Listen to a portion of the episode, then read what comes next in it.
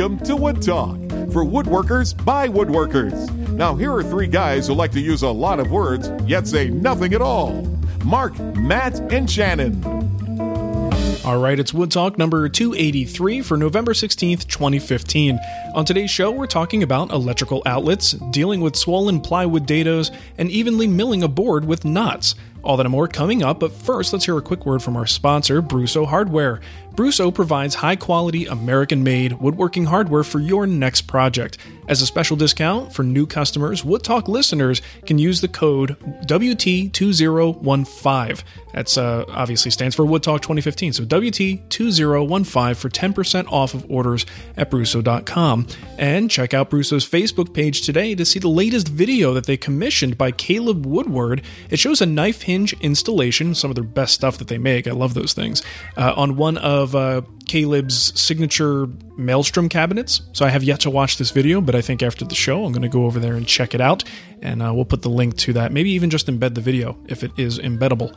And you could just it's watch good. it. It's the the whole point was you know they sell um what you call it router templates to do those installs. Right. And uh, Caleb shows how to do it with a chisel. Hey yo, wow. old school install. I like that. Uh, and also, we'd like to thank a few special folks who helped us out with contributions. Uh, Kyle Krasowski, we've got a few here. It's been a while since we did these, I guess. Uh, Gary Badger, Charmaine LaRocca, Robert Zimmerman, Mike Wittenauer, Tolive Ree, Eric Measles, Measles. You think pro- you think they will, they probably pronounce it differently because you don't really want measles as your last name, but it's awfully close to the spelling, isn't it? Eric Yeah. Mis- Measles. Yeah, Uh, it's, it's like my my family's my mother's maiden name is Minor with an er at the end, but apparently it's French, and the way that they would always pronounce it sounded more like manure. And Manure. for some reason, the family did not They like didn't go that way. being called the manure family. Understandable. Uh, also, Mark Berg and James Murchison, thank you so much, everybody, for helping us out with donations. And if you want to help out too, just go to woodtalkshow.com, look in that side column, and you'll see the links there for one time donations or recurring donations, which always help uh, support the show and keep the show going. And uh, let's see, while you're there, hey, check out the giveaway page. It's uh, woodtalkshow.com slash giveaway. Get yourself a t-shirt or something else, whatever we happen to be putting in there. All right, let's move into what's on the bench. I will go first. I am working on the gaming table still, and actually, we're sort of uh, in the last lap on this one. I'm working on the accessories that go onto the accessory rail. So basically, like you make these base plates, drill a couple holes, put in the T bolts, they they slide in and kind of lock in, and that's the basis for all of the accessories you might want to build for this thing. Uh, so once those base plates are made, kind of you know you put a, a groove in the base plate and then attach something to it. So it's like, do you want a cup holder? Uh, do you want a, a taco holder? Do you want like a book holder, an iPad holder, whatever you want, as long as you can kind of fit it within the confines of that space?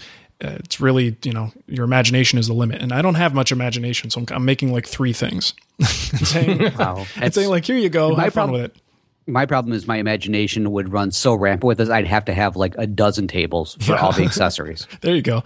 So yeah, I've got a cup holder. I've got a um, an iPad holder that's in the works, and I've also got figured like if you wanted a big book on there, maybe you're a dungeon master or something like that, uh, or even I don't know, maybe a kid doing homework could could possibly be useful. So I've got one that's got a hinged piece that kind of flips back and creates a big like 12 inch by 14 inch platform for you to place a full size book on there, which is pretty cool. So hopefully, um, you know, that'll inspire people to come up with much, much better ideas than what I did. And uh, they could take it and run with it. So pretty excited about that. But uh, n- you you know, gotta have a custom chip and dip bowl.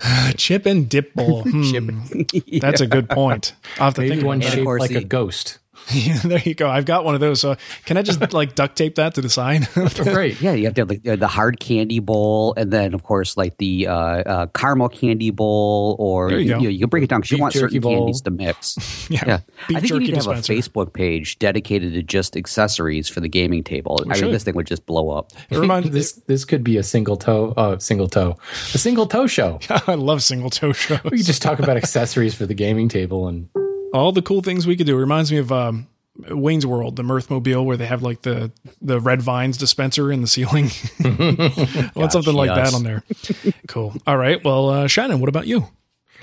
I have gotten no shop time whatsoever. It's terrible. It's Dang. awful. I'm I'm rebuilding literally from the ground up the Hand Tool School website, and I'm mired in in custom post types and fun stuff like that. But it's exciting. It's very exciting. It's um well, I mean, you, you guys know you start a business and everything is completely bootstrapped and you do everything yourself. And then when you're finally able to kind of turn around and reinvest into it and just do stuff that you never knew you could possibly do before. So I'm excited for it. That's awesome. Hoping to get the new site up. Uh, we'll just say within 30 days. that's as, that's as specific as I can get right now. Cool. That sounds good, man. I'm looking forward to it, and uh, I, you know, I respect you doing it yourself. I can't do that stuff anymore. oh no, no, I've got a developer. Believe me, I've got a developer. But there's there's some stuff that obviously when you've got that much content, yeah, you know, I can't expect the developer to go in and understand exactly what's a lesson, what's a semester, what goes under this post type, and yeah, so there's a lot of tweaking and moving stuff around, and yeah, yeah well, cool just nothing I could ever get a developer to do for me. You know, and I knew you were working with a developer from past conversations, and I totally forgot. So sorry about that. Well, okay. My bank account knows I'm working with a developer too. yeah, exactly. It's whining and whimpering a little bit. Uh, down to zero again. Oh, okay, that's what happens when you pay other like pay people for good work. Costs a yeah, lot of money. Exactly. Cool. That's All when right. you start asking the developer, uh, we're working on a net 30 with this uh, invoice, right? Can we make it a net 60? There you go. nice. What about you, Matt? Well, I have uh, also very similar to Shannon, not working on a, a, website though. I really have not had a lot of time to unfortunately get to the shop. I seriously have had moments where I just go down and stand in the doorway with the light on, sometimes with the light off, and just look longingly into there. So now, sad. earlier today, I had actually finished up a little bit of uh, some stuff I needed to do for ho- my home office day. Uh, actually, the other day I finished this up, and I was thinking, you know what? I'm keep going out on uh, to my to, to work where I'm actually going to be heading out now pretty soon doing co-traveling with some coworkers and I want a fancy pen. So I'm actually going to finally dive in and turn a pen, which is usually how a lot of people first get started with the lathe. Now it's going to be like my middle project. I'm like, you know, I did something complicated. Now I'm going to make a pen. Cool. I should uh, kind of round things out. So that is one of the things I was going to do. In fact, before we started recording, I was out getting ready to get started on it and suddenly realized – uh, because I am pen inexperienced, I didn't realize I don't have the right bushings to actually hold the pen blank in, in the middle properly. So it's on my list of now I need to, I have an excuse to head to the uh, woodwork, uh, woodworking retailer and pick up those bushings. So while I'm there, I'm sure I'll pick up other things that eventually will be like, I should really build that one project because I bought everything for it and I'm not doing it yet. Nice. You know, I don't think there's another area of woodworking that's more gadgety than pin turning. You know, there's plenty of little gadgets out there, like change your saw blade by using this orange thing, you know, but pin turning, my God, I mean, there's, there's, you need a bushing for this and a bushing for that. And oh, and you need this special CA immune bushing so you can finish your pin without gluing it to the mandrel. and You need a special mandrel. And well, don't they oh have like God. little uh, contraptions that you use to, to accurately push the things into the, the pen yes. itself, like yes. to, to seat it properly? Yeah. Yep. Nice. There are yeah, I got one catalogs like, dedicated to pen turning, basically. Like uh, Penn State Industries, right? Yes, I bet they got a lot of stuff. For There's a whole industry uh, named after it. Yeah, it was funny because earlier today I was looking at uh, the particular model of pen that I picked up, and I, I, found, of course, several videos on YouTube. Which I do not plan. I just want to let everybody know I'm not planning on recording this because I just really want to knock this out of the way before I, I get out on the road again. Uh, and on top of it, like I was about to say, there's so many versions of pen turning, and especially this particular model that I picked up. Uh, but while I was watching some of those, I didn't have a chance to quickly, you know, like a, a, video ends and then suddenly the next one starts up right away. Well, I didn't have a chance to stop that next one starting up, and it was, and I'm thinking of all my hunter friends. It was making a pen from deer antlers, oh. and I have got a lot of friends now that suddenly discovered deer hunting, which living in Michigan, I don't know how you suddenly discover deer hunting, especially if you're from Michigan. I mean, there's a whole season and practically a holiday dedicated to it. Yeah. So I saw that and I was thinking, well, I've got one friend who recently, I think, just killed his his first deer and he's been celebrating with the, the antlers. So I'm like, you know, if you want to, after seeing that video, I just might make you a pen if you give me some of the antler. Nice. That'd be cool. That's a good way to commemorate it. Commemorate yeah, I, I'm a giver like that. Yeah. At the same time, though, you can go to a pet store and buy antlers for the dogs yeah. to chew on, and they sell them like twenty bucks a piece. So there's a there's a money making opportunity there for your friend. They really had no idea. yeah. yeah. Oh, my my old my golden Alex loved those things. Is that good and for their teeth too? Yeah, it was Nice. it was good for his breath too. It was like milk bones. but they do the, that. there was where are we going to go get antlers? You know, so we go to the pet store and like to buy one big enough for him. It was like twenty dollars a piece. He'd be done with it in about two hours. You just just hey, money well spent. Good. you just buy your dog like, a full. at- oh, go ahead, at uh, some of the hunting stores, like what is the the big one? See, this is how actually I shouldn't really talk because I am not a hunter living in Michigan, but I know hunters, so it's okay. Um, some of my like best friends the- are hunters. Already exactly. what yeah, season to wear orange? well, yeah, there's a lot of them that you actually have to. Uh, it's whether you want to get an arrow in the chest or a bullet or even a musket. um, but anyway, so you can actually head to some of these stores and they have like the antlers because I guess when you're out in the woods, you have to like rub them together and that somehow like once the, the deer will come at you. I don't understand that one. Usually when I rub two things together, either fire happens or I break one of them. Um, But yeah, so I, I don't know if those are real antlers or if they're plastic. I'm sure we'll hear about it in kickback one way or the other. Rubbing antlers sounds romantic. It does. It does. Yeah. When you're out in the woods, you're like, oh, there's two bucks rubbing antlers. Look at that. How nice. All right, let's move into what's new. Um, I ran across a new audio podcast, and you guys know with woodworking audio content, kind of comes and goes. Uh, there's been a lot of phases over the years, and some great ones have uh, come and gone, and then new ones pop up every once in a while. So um, I think we're kind of getting back to a little bit of a resurgence here uh, with some some really good quality podcasts right now. And the new one I just came across, I honestly don't even remember how I, I came across it. Probably my Twitter feed is the Reclaimed Audio Podcast and uh, three gentlemen, Phil Pinsky, Tim Sway, and Bill Lutz, do a really good job. And they're clearly focused on what the title says reclaimed materials and using those to make better things, newer, better things. And they're very, uh, it's very eco conscious sort of uh, uh, group of people and uh, fun to listen to. It's a perspective on uh, making things that I honestly don't have a whole lot of experience with. Most of the things I make do involve new materials, so it's it's nice to listen to a, a whole different viewpoint uh, on on making stuff. And uh, very good podcast, very you know good audio quality. Everything is there that you need to be there in a good podcast. So check it out. Uh, we'll put the link to the iTunes uh, subscription if you want to subscribe there, and maybe we'll put like a link to their SoundCloud page or whatever if you just want to take a quick listen. nice. Yeah, it's I'll good check stuff. Interestingly enough, I thought it was like uh, like reclaimed audio, literally. Like Using audio from one podcast about source. like reusing audio. I was like, that's not sure I'm interested in that, but okay. it's a highlight show, is what it is. so is the audio quality good on the reclaimed audio podcast? It's improved, yes.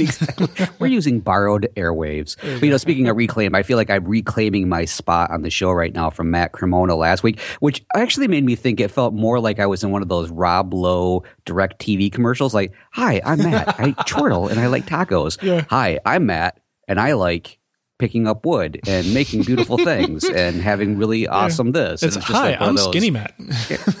yeah, exactly. Yeah. Hi, I am much skinnier, Matt. And then I'll just come out with like, hi, I'm Taco Matt. Taco Matt. Taco Matt. Like.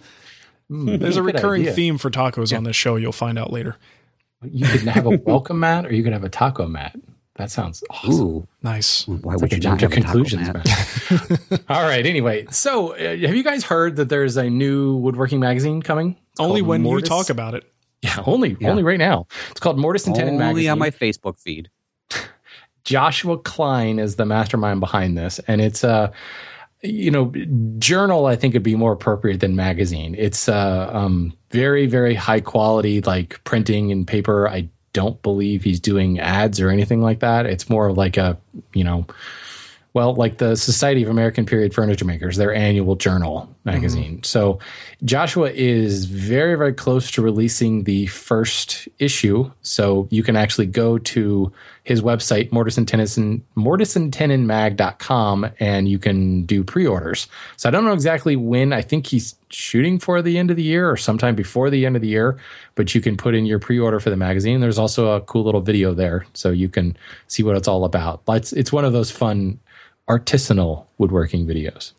Oh, I love artisanal stuff. I'm interested to see what they what they do because they do have a sponsorship situation. So they're saying instead of inundating the magazine with loads of advertisements, uh, we decided to take a sponsorship model. It's a tasteful and unobtrusive way to highlight the mutual endorsement. Ba ba ba ba. Um, but I'm I very sponsored them. The Hand Tool School is the sponsor. so where where do you get listed as a sponsor? Just on the website or in the on the website and it'll be in the the magazine but I, I think it's one of those things where they kind of put it like a single page. yeah Cool. That's So, interesting. That's anyway, a very it's cool way just to do he's it. got I've, I've got a little of a, an idea of uh, where he's going, what kind of articles he's doing. Um, it's very much kind of bringing the uh, museum curator together with the woodworker. So um, there's definitely going to be a bent of uh, probably period furniture to this magazine, but I could also be totally wrong. So who knows? I do know that Joshua is at Winterthur right now um, in the Dominy workshop, and they've actually let him like behind the glass, and he's like crawling around under the workbenches. Basically, the same thing that anybody who's ever been to the Winterthur Museum has wanted to do. He's doing it right now. Wow, very cool. Very, you know, I've always thought like with a sponsorship for a magazine, isn't when you're a subscriber, isn't that like being a sponsor? You're saying, I like you so much, I want to pay for you up front. In the Patreon model, yeah, I guess so, huh? Yeah, I. Yeah, yeah. I mean, I realize that you do actually be a sponsor uh, versus subscriber. You probably need to pay more. But anyways, though, Although would hope I guess so. that's probably one of the issues with the print magazine thing is the you would think that the subscribers would cover the cost to make the magazine, but I don't think it does. right. Maybe why that's that's why the print magazines are having trouble right now. But you know what? At the same, not to get off on a tangent on this stuff, but at the same time, I think someone re re envisioning what a print magazine, quote unquote, could be, and doing it from a grassroots kind of low overhead methodology. I think there, it might be able to survive. I think in, in traditional print right now, there's a lot of fat that could be trimmed. No, you know, no offense. I'm not saying they're overweight. I'm saying, you know, you know what I'm saying. Um, th- I Yeah, think well, yeah, it- there's the occasional ad that you're like, what is that? do-" It's like when you go to a particular type of conference uh, that has nothing to do with shoe inserts, and then there's the shoe inserts. Like I was Right. actually at a Comic Con, and there was shoe insert booth, and I'm like, do they have superheroes on them? yeah. Well, I think a lot of these old print companies are are big businesses, you know, and you tend to, with especially old business, you tend to have a lot of overhead and unnecessary expenses that go into that thing surviving. And that's just, they only know one way to do things, you know. So someone coming from the ground up, I'm, I'm just business wise interested, uh, along with the content, interested to see what this thing is going to do. Absolutely. Just the fact that something new is coming out. Awesome. Word. Hey, Hey. speaking of new, uh, we just got this uh, link that came in. In fact, it was earlier today. I saw this over on Facebook, uh, and Robert left a link. I believe it was on on my Facebook page to the wood-bodied Game Boy. Have you seen this? Is pretty pretty darn neat. It was over at Gizmodo, and it looks like somebody just went ahead, kind of took the Game Boy apart a little bit, and created it into what looks almost like a rather large like ring box kind of thing. Like you open it up, there's the screen, and you can play your favorite Game Boy uh, game. I don't. I didn't read the article enough to see if you can swap out the games if it's just one particular one. Uh, but it's it's pretty nifty. Looking at it now. That is awesome. I love when people do stuff Yeah. like that. Gut it and put it back into a cool looking case. Very nice. Yeah, All right, all um, wooden hinge, everything is gorgeous. Can't beat that. Uh, next one here is from Pete. He says a guy on YouTube just released a video showing how barrel staves used to be made, and uh, that's exactly what it is. Like, you, you like that? Or yeah, that is good. That's straight to the point. That's an Literally. intro right there. That is what it is. Did I sell it? Thank you very much. Moving on. Well, the next one we have here is uh, John Perlow. Now, have did you guys see this yesterday? It was becoming a huge hit all over the place. I saw people sharing this. I know I shared it. Oh yeah, uh, I've and rocked out to it several times. I know. I actually, I deliberately showed it to Sam like two times. She goes, "I already saw it." I'm like, "Yeah, let's watch it again." uh, but so John Peril shared shared a music box video that has little to do with woodworking other than the backdrop is a fire pile, but it's pretty darn cool. Uh, and it's a uh, what do you like a, an organ of some sort, and the music moves across it, and it just Shannon. I'm sure you know the proper term for this particular organ, being in the music background that you have, or having the music Oh. background that you have. It's a crank organ, uh, pipe organ. There you go. I don't know. Organ grinder. I don't know. That's There you go. But anyways, it's a nice. Uh, uh, he plays mm, "Smooth Criminal" by Michael Jackson, and even if you're not a Michael Jackson fan, just watching the video, you'll be like, "That's cool." Do do do do do do do do do do do do do do. Get it started. Don't Sorry. do it. Don't do it. It's gonna be in my head for the rest of the and show, and I might actually have to like talk like in in that way or not You should. or not. Oh, someone can't rang the doorbell. Hopefully the dogs won't bark. all right. This uh, next one, I don't actually remember where it came from. I know I put it in the show notes, but uh, it is a counterweighted sitting and standing desk. So standing desks are all the rage, but then people are like, yeah, I'd love to have one, but I'd like to sit down every now and then. This is, it's just a really cool design. Um, I actually went ahead and subscribed to the YouTube channel because it was like, if he can make this, I want to see what else he can do. But it's this, this great counterweight pattern where you, you just pull a little unlock lever and you can lift the, the desk all the way up to standing height and it swings the counterweights swing in it lifts nice and effortlessly he then goes and locks it and like start doing these weight test things Nice. with like a kettlebell and himself and testing that it's not going to break and of course it's flexing like crazy which is a little unnerving to see but still the action of this is really really smooth so it's a cool video to check out i'm excited to see what else he comes up with nice. That is it's one of those very, very engineers turned woodworker that just blows your mind Good deal. Very, very cool. Sweet. Well, speaking of blowing your mind, well, maybe you'll just like this one. Shane just sent this in and he said he wanted to share a little project that his son was over the moon for. And if you follow this again, it's over at YouTube. Uh, Shane created a Minecraft computer desk. And I have to say, it's pretty neat. And just a few years ago, it would have blown Aiden's mind. But now you need to have something with a dungeon and a dungeon master to blow his mind. He uh, so he doesn't. How long does he stick with his hobbies and interests? Because he was into Uh, he was into the uh, My Little Pony thing for a little while, right? Yep. Yeah. Like he I- was- uh, when he went through his brony phase, yeah, he typically stays with stuff for about at least somewhere, we'll say about two years. That's Two not too bad. so. I think- not too bad for a Yeah, no. teenage boy. Yeah, because uh, Lego was the longest. Uh, uh, that one went on for see how many times did I have to go to the doctor have stuff removed from my feet, and then that one time. So that was for a while, but yeah. So he'll usually stick with stuff nowadays as he's heading into it deeper into his teen years. Uh, t- two years seems to be about the max. When you're talking about going to the doctor, I'm thinking of the whole one in a million chance, doc. Yeah, Lego. you guys know what I'm talking about. Uh, all right, I'll grab this last one here. Um, so, Woodworking in America just recently, uh, I think Megan put this up on Facebook just as a hey, check it out. Uh, next year, they'll be back in Covington, Kentucky, and it will be a September uh, 16th through 18th show, and that's uh, going to be a good time. So, if you heard a lot about woodworking in America this past year, um, here's the great thing they actually have classes there too What? because I'm guessing if you saw the social response, uh, you probably thought all it was was the show floor and a bunch of people shaking hands and taking selfies. But it actually is an educational show with a lot uh, going for it. So if you're in the area, who knows? This may be uh, another time for all of us. I mean, we're so familiar with that location now; it's almost Yeah. like I don't know anything Well, about you- Kentucky. That was one like of the that. weak spots I heard of this year's show. Was the location was kind of a whole lot of walking. It was really spread Oh. out, and and this you know, northern Cincinnati Convention Center in Covington, Kentucky, it's just a great location. I think it's probably the best mm-hmm. one they've had. You got multiple um, hotels right there, lots of places Yeah. to eat within walking distance. We've gone to a number of the, the restaurants over there. So mm, like once you park, like if you if you drive there, mm, once you park, mm. you're just keep your car in the parking lot or the parking garage. You don't need to actually take it out to get anywhere. So uh, yeah, so I, And if you do have to go someplace, typically the uh, mass transit uh, in the form of a trolley bus uh, is usually a pretty reasonable way to get around. yeah, and there's also a White Castle for those who uh, want an excuse to get out of doing things. And thankfully, it's far enough away that by the time they get back, usually whatever uh, stomach issues they've had as a result of the White Castle have cleared up. Well, that's the thing. It's a little bit of a walk, so good luck getting back in time. Um, Yeah, so uh, this this uh, promises to be a good one. I've missed the last two, and I don't know that I could like call myself a uh, a social woodworker without going to this next one. So, uh, you know what? Maybe we'll uh, this this will be a good time to do another Wood Talk meetup. Um, that went really well the last time we were in Kentucky was fun. together. So maybe we'll do that again.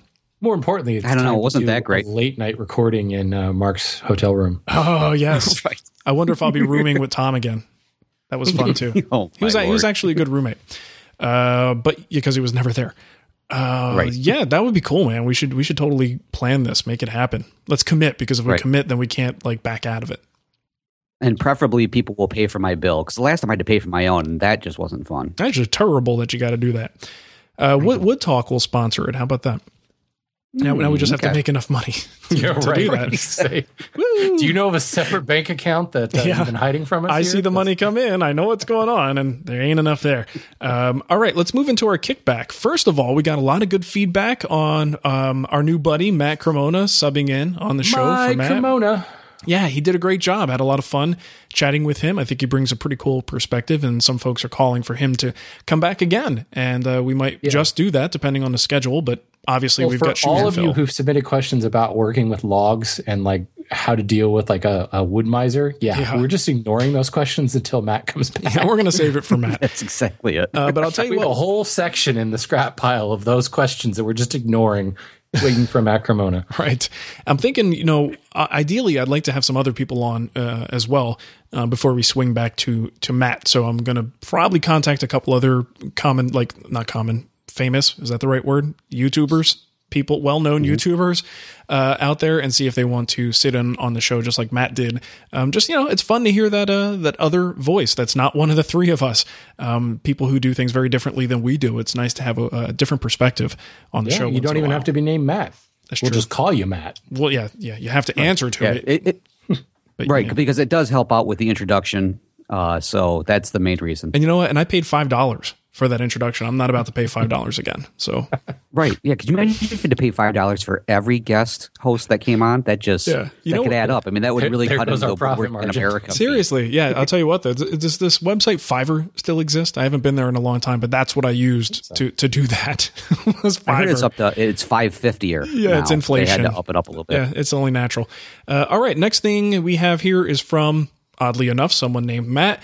Says regarding regulations for children's products. This was in reference to Matt Cremona's uh, crib build, and we were talking about the the legal ramifications of building your own crib and, and doing it by the the whatever they list as the standard things you're supposed to do. Matt mentioned that he followed the uh, CPSC guidelines for cribs, but indicated that they did not contain information for child safe finishes. Regulations for child safe finishes in terms of allowable chemical content like uh, lead, phthalates, uh, cadmium, etc., would be found under the Consumer Product Safety Improvement Act (CPSIA) as well as the California Prop 65. Reading and attempting to select a finish based on these will give you a migraine and are not worth the investment in time. Um, Matt apparently deals with these as part of his day job. Sticking with FDA approved food safe finishes such as salad bowl finish was a smart choice. Good deal. Okay, good enough. Matt, Are you sleeping? Yeah, yeah. Sorry about that. I was I, well. I assumed you were giving me information, so I was writing it down. Oh, but then I realized no, it was uh, uh, other Matt. So, anyways, this one came in from Andy, and he says, when it comes to planes, you cannot just select a plane based on the length of the board. Planes have different functions. Smoothing is like a number two, three, four. Jack plane number five, and joiners number six, seven, eight. And not sure you really answered his question. Ooh. So, like any tool, what you are you planning on doing, and select the correct tool for the job.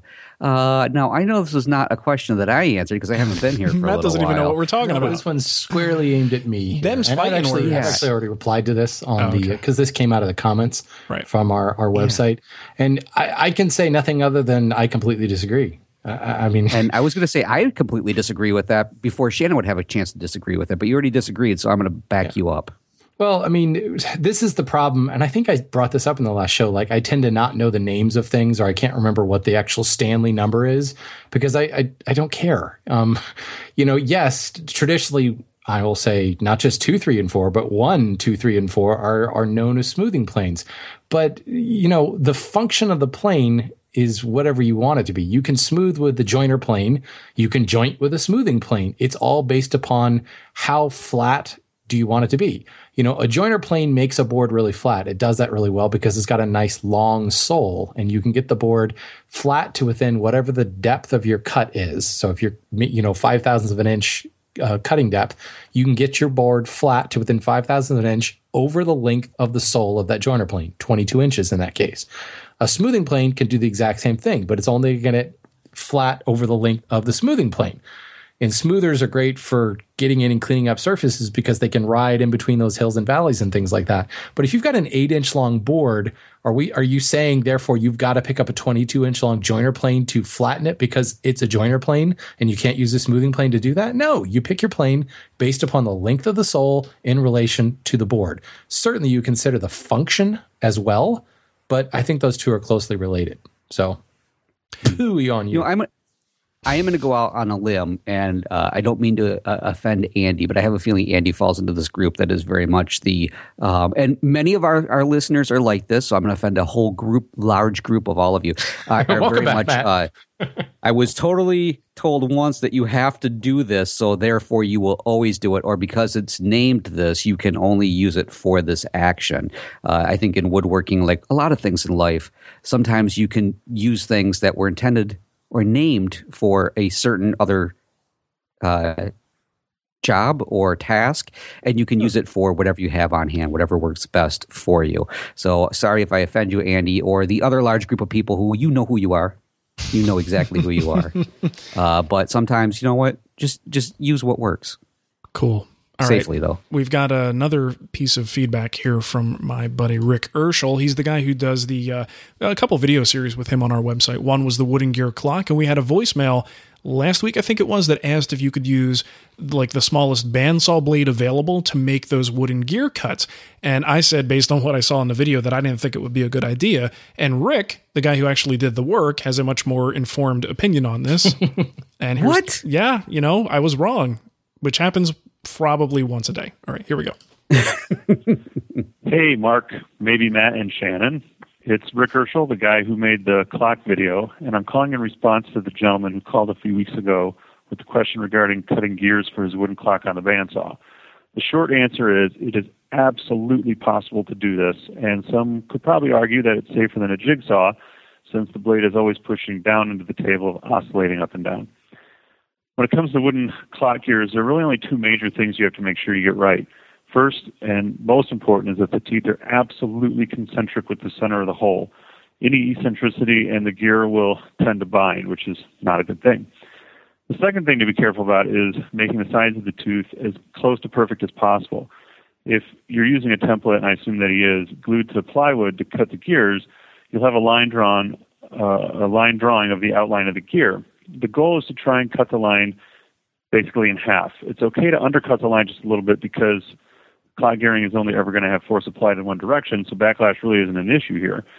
The thing that you don't have to be overly concerned about at all is the shape of the bottom of the tooth, since it has no real bearing on the operation of the gear. Having said all that, when cutting teeth on the bandsaw, it's best to get as small blade as possible, and by small here I mean narrow, shallow, high tooth count, etc.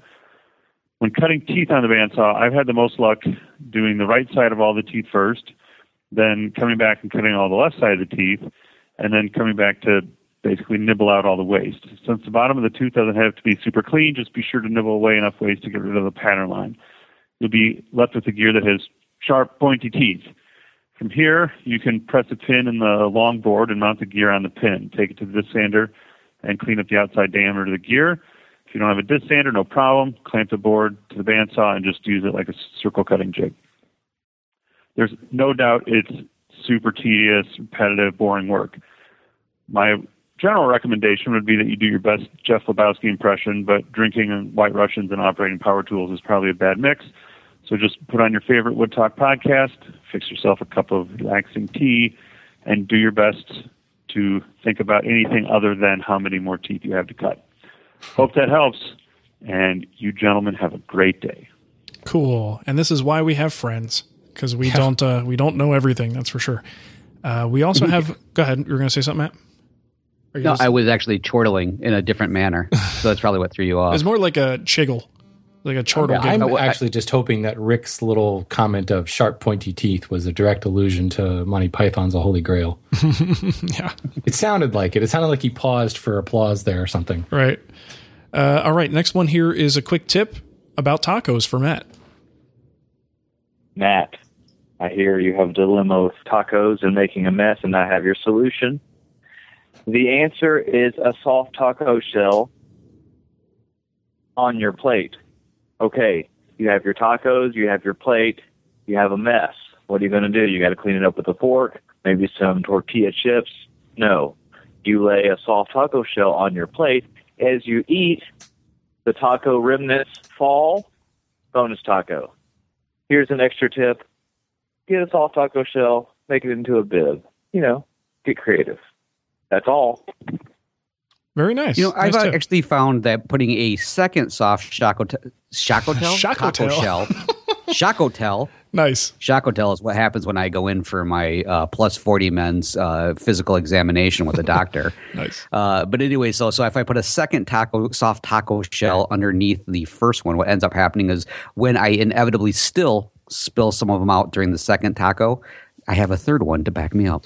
I think this is called chain tacoing. Yeah, that is. Chain smoking. That's when you know. That's when you know you have a problem. but it's not it's not bad for you at all. issue. It's very good for you.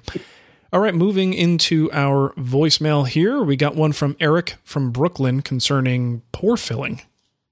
I know it's here somewhere. There it is.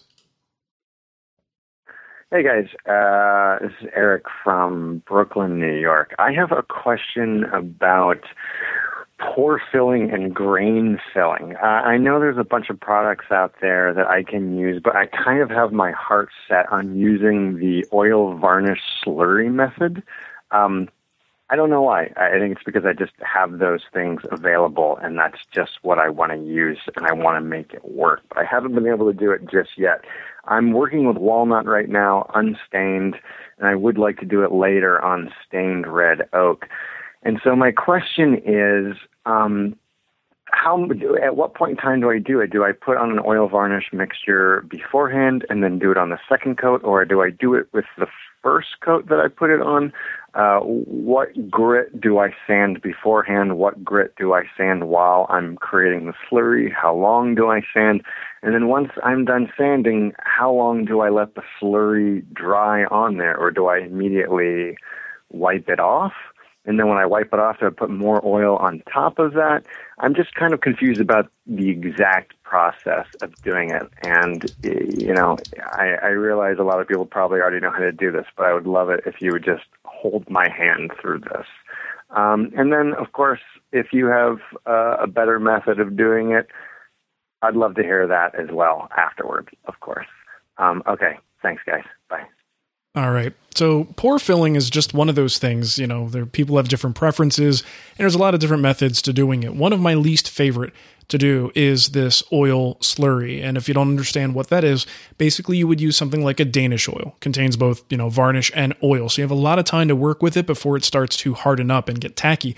So if you take a sanding block, maybe some wet dry paper, sand the surface, you're creating dust and that dust is mixing with the oil varnish blend and then that's sitting down into the open pores on the wood. So it's kind of a cool way to get the color match you want using probably the finish you would be using anyway as you are pushing that that sanding dust down into those pores. What I don't like about it is it's it's an unpredictable process. It kind of takes a lot of applications to get to the point that it's truly pore filled. So you go through all this work when you know you could look at some other uh, commercial pore filling products that are on the market, and you could have just done one coat, maybe two at the most. And those things are now filled with a material that isn't going to shrink over time, uh, because that's one of the other issues. If you fill it with wood dust and a varnish product, over time, as the varnish shrinks, you may wind up seeing those pores kind of show themselves again. So that's why I like to actually have a, a, material that's meant for that purpose and use that instead. Now, you know, it does create all kinds of problems. He mentioned doing it on a stained oak situation, right? I think he said stained. Uh, that makes me a little bit nervous because how are you supposed to sand the surface if you're staining? And if you do the filling process before the stain, you're now putting something that's, you know, partially sealing the surface on top of the wood, and it's not going to really like your stain very much. You know, so uh, honestly, my advice is to give it a shot. Take a few boards, try it out, experiment with it, and really decide if that's what you want to do, uh, because it is a little bit more involved and longer. But the way I look at it is you kind of are applying, you know, you could do this without pore filling. You could just kind of sand a coat of finish, especially with one you have a lot of working time with. You can sand it into the surface and then wipe off the excess, and that kind of smooths the wood at the same time. You're just doing an extended version of that. So you have to use the sandpaper as many times as it takes for that surface to feel like you've actually filled the pores. And that's not something I can give you an exact timetable on. There's a number of factors involved. I'd probably use like I don't know, maybe 220, 320. 320 would be good. Probably your lowest uh, wet, wet, dry grit you'll find in, in all likelihood. You probably find 220, but I'd go with 320 because you're really trying to smooth it and create a fine dust mixture there. Um, but use that with a sanding block. Apply as many coats as it takes for you to feel that the pores are adequately filled. And then at that time, you could proceed adding as many extra coats as you want on top of it, or switch to like a full strength varnish or something after that completely cures. So you want at least a few days on it. Um, because it is an oil varnish blend, you're probably looking at at least a 24 hour wait time between applications. But if you touch the surface and it feels tacky to your hands, it's not ready to code again. So that's all part of the unpredictable nature of this type of process. So honestly, you're going to have to experiment a lot on this just to see what's going to work for you and uh, for for the type of material that you're working with. But if you want to get into the commercial blends, there's a lot of pore fillers out there. Timbermate make some fantastic ones that are all water based. And uh, even if the can dries, you just put a little water on it, kind of reactivates. Uh, I find that I've got the best luck with, with Timbermate products. There's also a clear one, and I'm spacing on the name. What is it? Aqua something, right? Am I right, guys? Aqua, aquamarine? Aquacoat. That's what it is. Not aquamarine. Not aqua velva. Aqua velva. Beat you to it. Uh, no, aqua aquacoat. Wait, did I just say that? Yeah, aquacoat. And the great thing about this stuff is it dries clear. Whereas the Timbermate, you have to find the right color, right? You're going to fill those pores. You better make sure if you're doing walnut that you have something that looks like walnut. Well, if you use a clear pore filler, whatever wood species you're using shows through that clear layer and you don't have a problem with color matching. So you may want to check out Aquacoat as a uh, alternative. Um, you guys have anything to add to that? I figured I would tackle it since it's uh, finishing focused. Nope. I, I have always opted to go with the open pore look instead, simply because it sounds like a lot of work, even That's- though if it's really not. a I lot just of work. prefer that. Yeah, cool. yeah. All right. Well, that's uh, what it comes down to. I just choose the wood that doesn't need to be filled and build stuff. that's why that. I use cherry instead. All right, well, exactly. now is a very good time to hear from our friends at tablelegs.com. Let's face it, folks, sometimes we could use a little help on our projects. Maybe it's a project part that requires a tool you don't have, or maybe you haven't gotten to the point that you're ready to tackle a new skill. Or perhaps it's just a matter of expedience and you need help meeting a deadline. Thankfully, there's a company that caters to your needs, tablelegs.com. They offer a wide variety of project parts and much more than just table legs. How about custom tabletops, columns, architectural components, finials, stair parts, and even 50 plus furniture feet from 4 inches to 12 inches high? And of course, they have tons of legs in various turn styles. So don't let that one project part keep you from making your next masterpiece. You can get free shipping on your first order over $50 by typing in the code WoodTalk into the special instructions box on the online order form, or mention WoodTalk when you call to order. I know many of you don't have lathes, so you might look into their custom turnings in styles ranging from colonial to cabriole, mission style to mid century modern. When you order online at tablelegs.com, your parts will be carefully grain and color matched, sanded smooth, and carefully boxed for safe, rapid delivery to your door. And speaking of delivery, don't forget the free shipping offer on your first order over $50 using the code WOODTALK. All parts feature a 100% money back guarantee. At tablelegs.com, you'll find plenty of free, helpful tips and drawings on the best practices for making furniture with their components, and 95% of what they sell is made in Vermont's Northeast Kingdom by their staff of 30. Check out tablelegs.com and remember to use that code WOODTALK for free shipping on your first order over $50. That's tablelegs.com. All right, well, let's get into our emails. I'll take the first one here from Mark with a K. He spells his name funny. Uh, I'm in the process of building a new workshop, 17 by 20, and would appreciate any suggestions you would have on the location of outlets above, in the wall, floor, and amperage. All right, so this is not something that I pretend to have any sort of um, really good knowledge about other than my personal experience. And I, when I built my shop, I kind of on paper said, here's what I want, here's what I think will be useful. And then we implemented it. And now I've been living with it for a couple of years. So I can kind of give you that perspective. I did all of the above, like everything he mentioned, because the bottom line is outlets, outlets everywhere. Because the, the reality is, you could plan your shop in any way you think, like on paper, oh, this is the perfect shop layout but I can guarantee you within six months you'll be moving things around. Um, it's not until you're actually in the space that you realize where things are best located, and even then, just maybe you add a new tool or you do something different, you start to realize there's it's that evolution we always talk about, right, guys? That like you you always want to move something and put something in a better spot. It just never ends. So when it comes to your power options, that's the kind of thing you have to think about not accommodating exactly what you have on that piece of paper, but accommodating multiple versions of your shop. So outlets aren't that expensive, you know. And if you've got the guy in there uh, uh, or gal running running your wires for you, uh, it's really not going to increase the cost that much uh, to to put in extra outlets. So I say go ahead, more, the more the merrier. And what I wound up doing was putting. Um, I don't know the distance between them, but you want them periodically along your walls. uh, not just 110 power, and I believe I have uh, 20 amp circuits on all the 110, uh, but I also put 220 at each location. So I've got a, a 220 outlet, and right next to it, I've got a 110, or at least nearby. Uh, the 220s, I have a mix, you know, because the problem is with your 220, a lot of times it's either 20 amp or 30 amp, and you don't know until you buy the tool. Um, I think most you know, most stuff that you're going to get for a small shop, single sh- woodworker shop is probably going to be 20 amp, but there are a few like, you know, maybe a five horsepower table saw, um, right. you know, a big old bandsaw. Some of those you're going to want a 30 amp circuit on. Um, really, I guess if you're kind of just belt and suspenders and making sure you're, you're fu- future proofed, make everything 30 amp, right? And then if you need to, you can always put something that's 20 amp on that 30 amp line uh, as opposed to doing it the other way and uh, overtaxing a 20 amp line. Uh, but I like to have a mixture, you know, and most of mine are 20, but I do have some some 30 amp there. So the wall ones, it's just a matter of frequency. I've got as many as I could, you know, reasonably put, uh, and then the ceiling well, there's not that much going on in the ceiling, at least for me. I've got a, a mm-hmm. I've got one of those like extension cord deals on one side of the shop, and I've got an air cleaner on the other side of the shop. Both of those have a simple 110 outlet chilling out up there. I don't power my tools with those things, except for the one that turns into a big extension cord.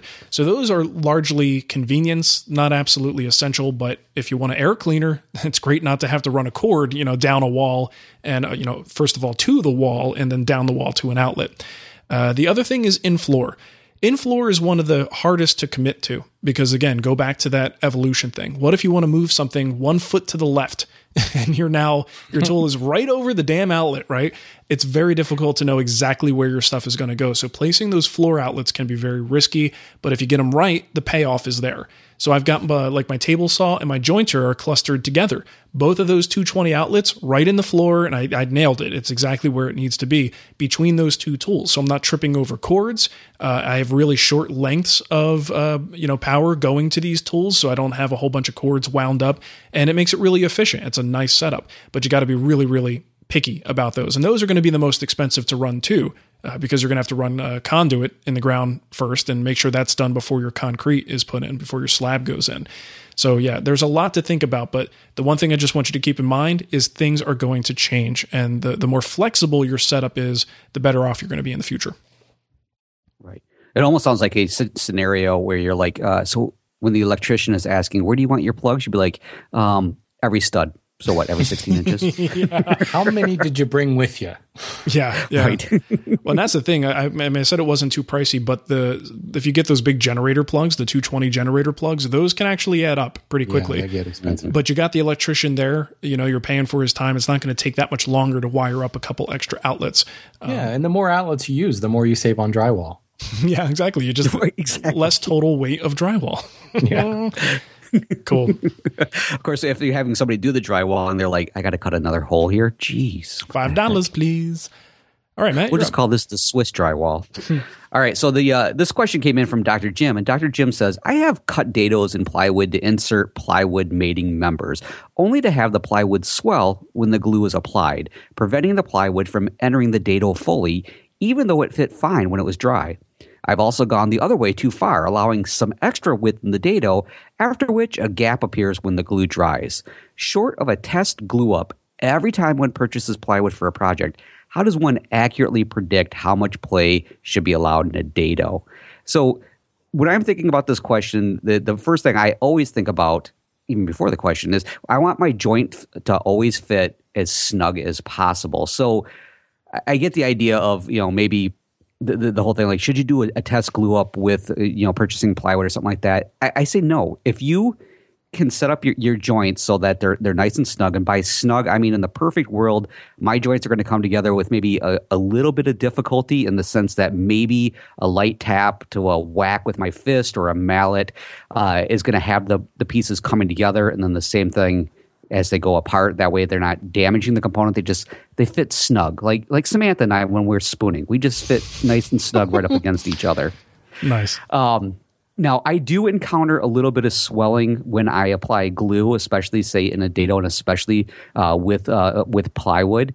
Uh, but again, I'm going to go right back to that original idea of the joint. I, I'm not going to play around with making sure that it's just a little bit extra because I'm going to potentially run into some swelling. I'm going to just work with it. So sometimes that means rather than giving like a light whack to get it in, I know I'm going to have to maybe add a little bit extra exertion on that whack to have it fit. Or sometimes I will find myself, and I had to do this with Madison's uh, dresser that I built earlier this year.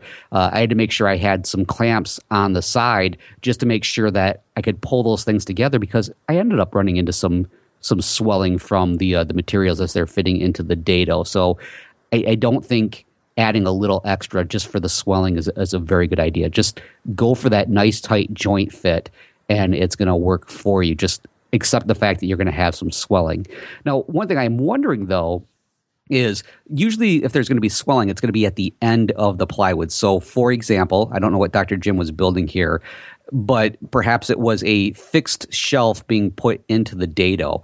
I apply all of my glue in the dados themselves. I don't apply it to the end of the piece that's going to fit into the dado. And I'm wondering if that's where maybe some of the problem might be running into. I, I don't know if that's. Hmm if something other people have run into, like I said, I, I usually expect there's going to be a little bit of an issue in there, uh, but that that seems to work best for me. So again, to reiterate one more time, just make your joints so that they work, so that they're nice and snug, and just I guess have a, a bigger mallet on the side of the uh, the bench for you to help nail it into place. well, it's also something that you have to be a little bit uh, careful depending on the project itself. There have been times when I have a very long piece that's going into another long piece. So it's a very long groove or a dado that's been cut.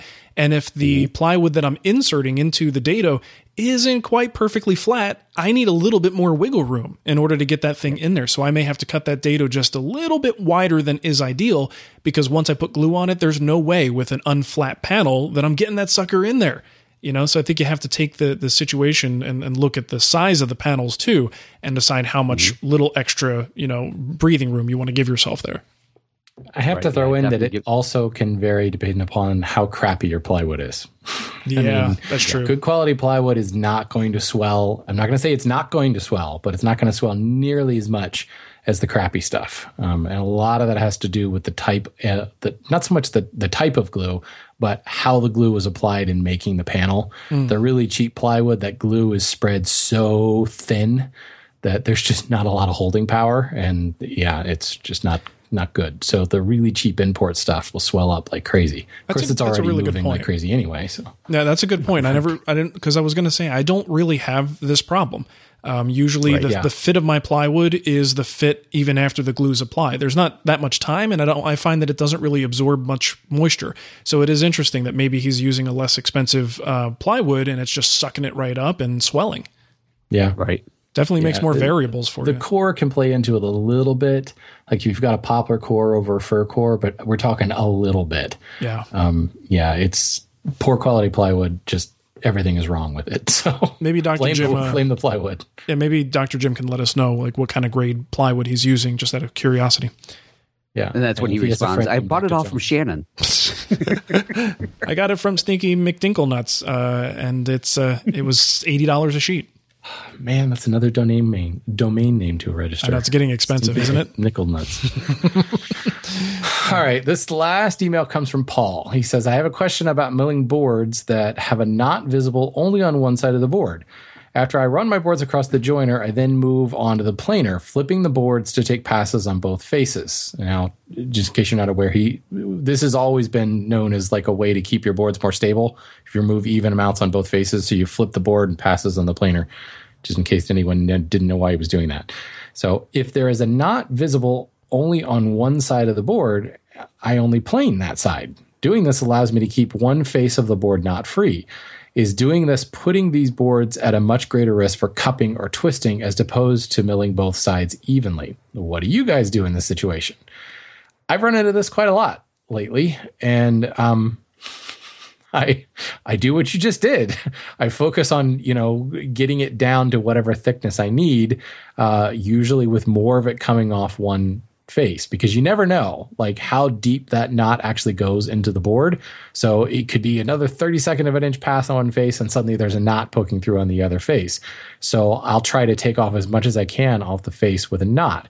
However, you really I mean, it, you you don't have to be a slave to the thickness. You, you know, if your part, if your your project you're building says you have to have a three quarter inch piece here, what's to say it ends up, you know, a little bit heavy of that? Maybe you don't make that one more pass.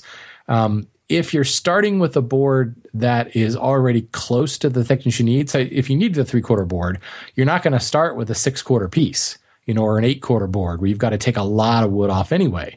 No matter what you do, the wood's going to move a lot there. So if your rough sawn board is already relatively close to what you're looking for, you know, to within a a quarter, shall we say, you know, instead of five quarter or four quarter, um, you know, really shouldn't make that big of a difference. And you know, you've already jointed that one face, and we'll say that's the clear face, right? And the knot is the rough face. So you run the board through um, with the knot up in the planer and it's taken wood off there. If it if you still got skip, it hasn't covered the whole thing, I would run it through again with the same face up until that face is clear. Um, then I would maybe flip it over and run it one more light pass on the jointed face, you know, just to make sure that everything is nice and parallel. And then check your thickness. Where are you? You know, how far away are you really? If you're within, you know, a 16th to maybe even an eighth of an inch, I might just leave it there you know um, look at your design obviously there's times when you know a little thick board here might look a little wonky but i i doubt it um, in, the, in that particular instance so yes there's always a little bit more of a risk that it might move on you but i, I think we're overstating it a little bit here too um, and there's nothing that says you finish milling it and set it aside for a little while put some weight on it and let it acclimate you should be okay yeah, it's not like it's a guarantee. I mean, I do this yeah. all the time. I try to flip the boards, but there are just some times where I'm trying to remove a flaw from one side that I will keep going on that one side. And it isn't like the board just suddenly goes, you know, and right. like cups on yeah. me. It's not a guarantee. Alarms go off. You didn't flip the board. Yeah, it's just the best practice sort of thing. Right. So yeah, you know, it's funny because I remember one of the first times I did this and and falling into that trap of like, oh my gosh, if I don't flip it exactly the same number of times, I'm going to have this issue. As the board was coming out of the thickness planer, I expected the second it got past that last roller that it would just boing right back right. up into the shape, you know, and it's like. Oh, it didn't. It yeah. stayed flat. And if I go look at that piece right now in, in the project itself, it's still flat. And I don't know how that happened. It's still looking good. Because right. somebody told me that it wouldn't be. It was Shannon, I'm sure. Right. I blame Glen Huey. I think he's the one that started that whole thing. Oh, Glen. Silly Glenn. Jeez, what are you to, doing? I used to like that guy. All right. Well, if you want to support the show, you can. You just go to woodtalkshow.com, look in the right hand column, and you'll see some links for donations. And uh, you could also get yourself a Wood Talk t shirt at twwstore.com. And as I'm uh, trying to stifle a burp, uh, head to iTunes, leave us a review there if you'd like to. Just look us up in the store, click on ratings and reviews, and give us a sweet five star rating, just like WW Wannabe, would I guess Woodworking Wannabe.